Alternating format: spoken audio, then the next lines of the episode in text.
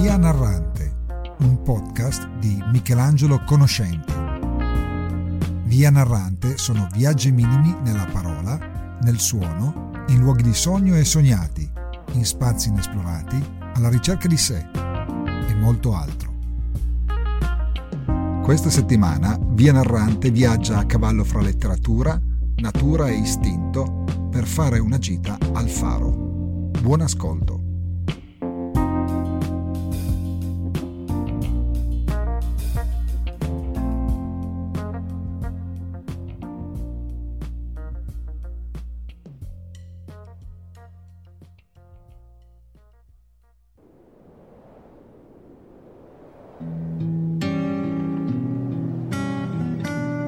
Sì, naturalmente, se domani farà bello, disse la signora Ramsey. E subito dopo aggiunse, ma bisognerà che tu ti svegli con l'allodola. Per suo figlio quelle parole erano foriere di una gioia straordinaria. Per lui era come se fosse già stato deciso che la gita si sarebbe fatta. Sembrava che la meraviglia, attesa per anni e anni, fosse ora, dopo una notte di oscurità e un giorno di navigazione, a portata di mano. Già a sei anni suo figlio apparteneva a una nutrita schiera di persone. Persone che non possono evitare la commistione delle emozioni, ma sono piuttosto costrette a far sì che le prospettive future, con le loro gioie e dolori, abbiano il potere di annebbiare ciò che è veramente a portata di mano. Già nella loro infanzia, per questo genere di persone, ogni giro della ruota delle sensazioni ha il potere di cristallizzare e pietrificare il momento su cui poggia la tristezza o la gioia, l'oscurità o lo splendore. L'incipit di Gita al faro di Virginia Woolf mi ha sempre affascinato. Restituisce in modo preciso la trepidazione che precede ogni mio viaggio, ma anche di ogni piccolo evento cui esso è legato. La pianificazione del viaggio è già viaggio di per sé. Accade così che, mentre questo si sta svolgendo, vivo un momento di creazione della realtà molto speciale. Sovente è anche uno sciogliersi dei molti dubbi e incertezze legati alle scelte fatte a priori. Durante la pianificazione, infatti, tutto il percorso è solo un'idea nella tua mente, cui darai vera forma e contenuto solo quando starai viaggiando. Almeno è così per me, da sempre ed è ancora più vero oggi, nell'era della globalizzazione e dei siti iperinformativi. Per scelta mi rifiuto dunque di vedere le fotografie del luogo dove mi recherò.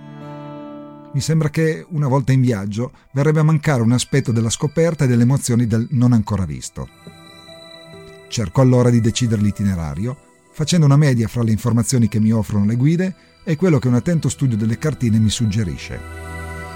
Cerco di leggere il territorio da esplorare, la sua conformazione e quindi le possibili caratteristiche che la mia rotta dovrebbe avere. Tutto questo per scoprire le parti di mondo che sono in sintonia con la mia anima. In questo modo la terra incognita si dischiude metro dopo metro, lasciandosi scoprire come una donna affascinante. Donna che si lascia sedurre spogliandosi dei suoi veli. Ieri sono arrivato a Rockport, nel Maine e questo è un viaggio che ho intrapreso per ragioni di studio. Sto esplorando il New England alla vigilia delle elezioni di medio termine del 2014. Voglio sentire come l'America stia cambiando e i segnali sono molto forti. Quando ho cominciato a immaginare e a tracciare questo viaggio, Rockport è stato il primo luogo scelto. Imprescindibile, anche se è la quarta tappa del viaggio. Rockport non è distante da Camden, una delle più belle cittadine costiere del Maine. Con questa condivide la presenza nei loro porti del maggior numero di schooner e windjammer. Sono queste imbarcazioni d'epoca, a vela, veloci ed eleganti.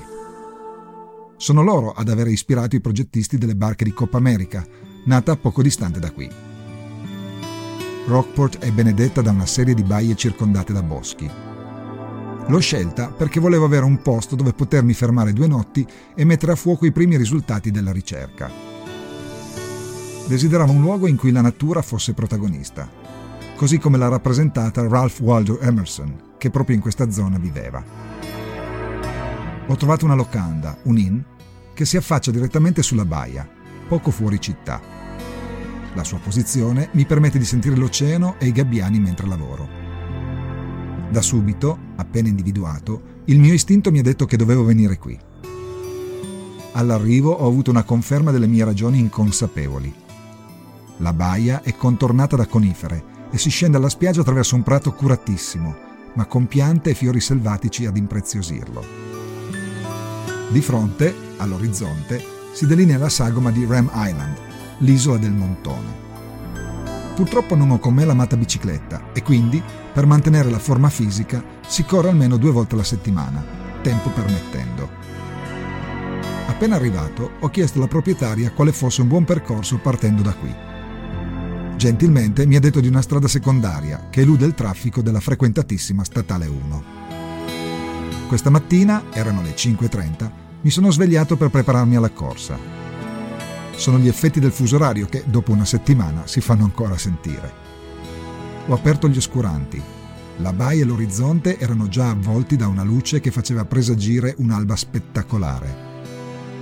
Dal letto riuscivo a vedere il tutto perfettamente, ma sono sceso e uscito sulla veranda per godere con tutti i sensi di questo spettacolo.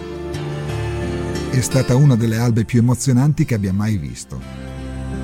I blu, i porpora, i lilla, i viola, gli arancioni e tutte le loro sfumature erano di una purezza e brillantezza unica.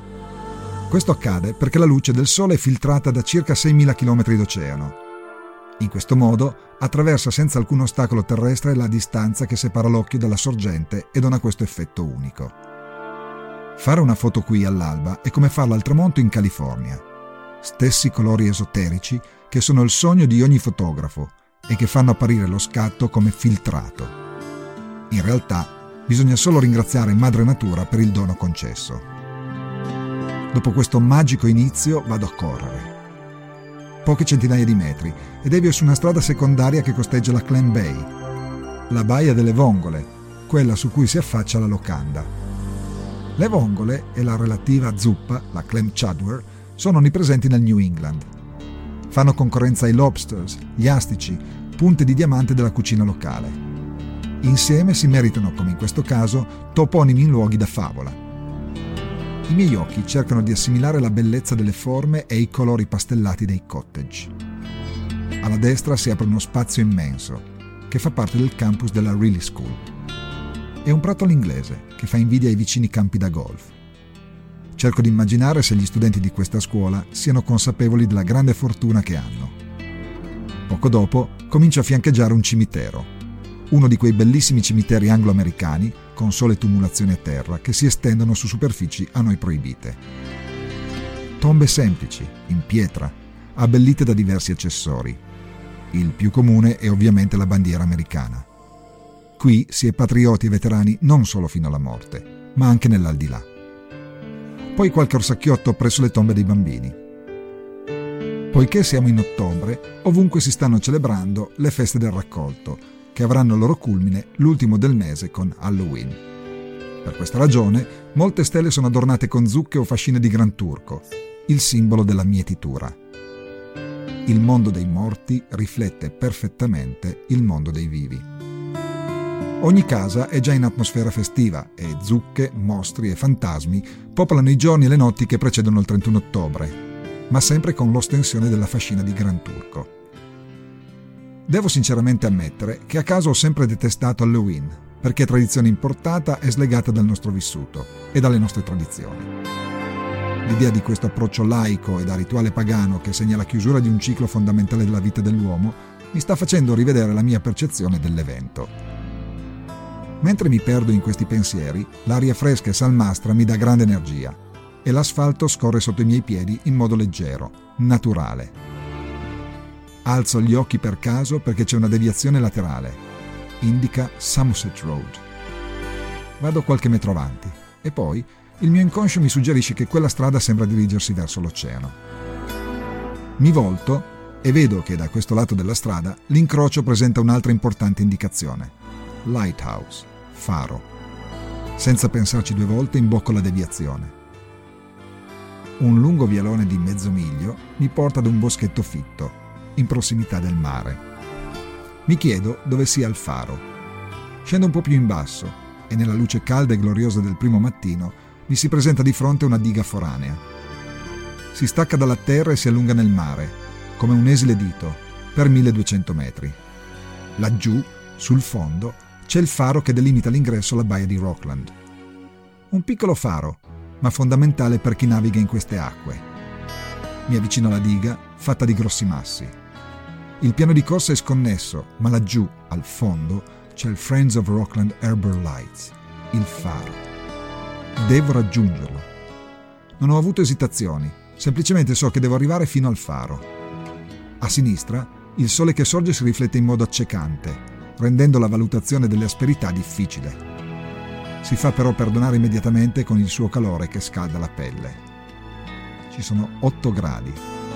Salto da un masso all'altro, cercando di non pensare a che cosa succederebbe se dovessi scivolare. L'attenzione affila tutti i sensi e li coordina in modo primordiale. Scolgo una sagoma a fior d'acqua. Nuota una cinquantina di metri da me. Una foca. Le sorrido, consapevole che non se ne renderà mai conto. Continuo a correre. La sagoma si sta ingrandendo. Un pescatore di astici sta issando nasse. Lo saluto e chiedo come sia andata la pesca. Not too bad. It's a nice day. Have a great day. Non malaccio. Ed è un bel giorno. Buonissima giornata a lei. You too. Anche a lei rispondo. Ancora qualche salto e sono arrivato. Il faro, di modeste dimensioni, ma molto ben curato, si staglia al di sopra dei frangiflutti. La prima luce del mattino gli conferisce le tonalità calde dell'arancione e del blu. Lo guardo e mi dico, sono arrivato al faro. Il destino ha voluto che compissi questa impresa, a lungo sognata, senza alcuna attesa o programmazione. Scevra da ogni intoppo emotivo o razionale. Esperienza pura e autentica di anima e corpo. Guarigione. Il Tao, semplicemente, mi ha portato fin qui chiedendomi arrendevolezza. Ora so perché Rockport mi attirava tantissimo. Era la meta di una trasformazione, di un inizio.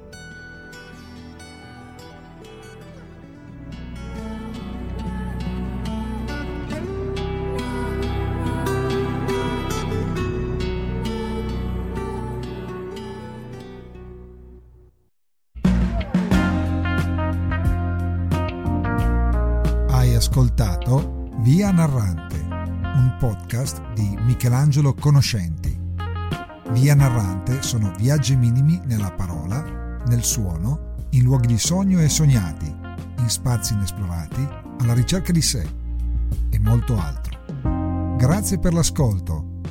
Ci ritroviamo la prossima settimana. Se hai apprezzato questo episodio, condividilo. Ciao! Puoi trovare i riferimenti, i riconoscimenti e le attribuzioni della colonna sonora per questo episodio alla pagina credits di vianarrante.it, dove non diversamente specificato suoni e musiche sono di proprietà di Michelangelo Conoscenti.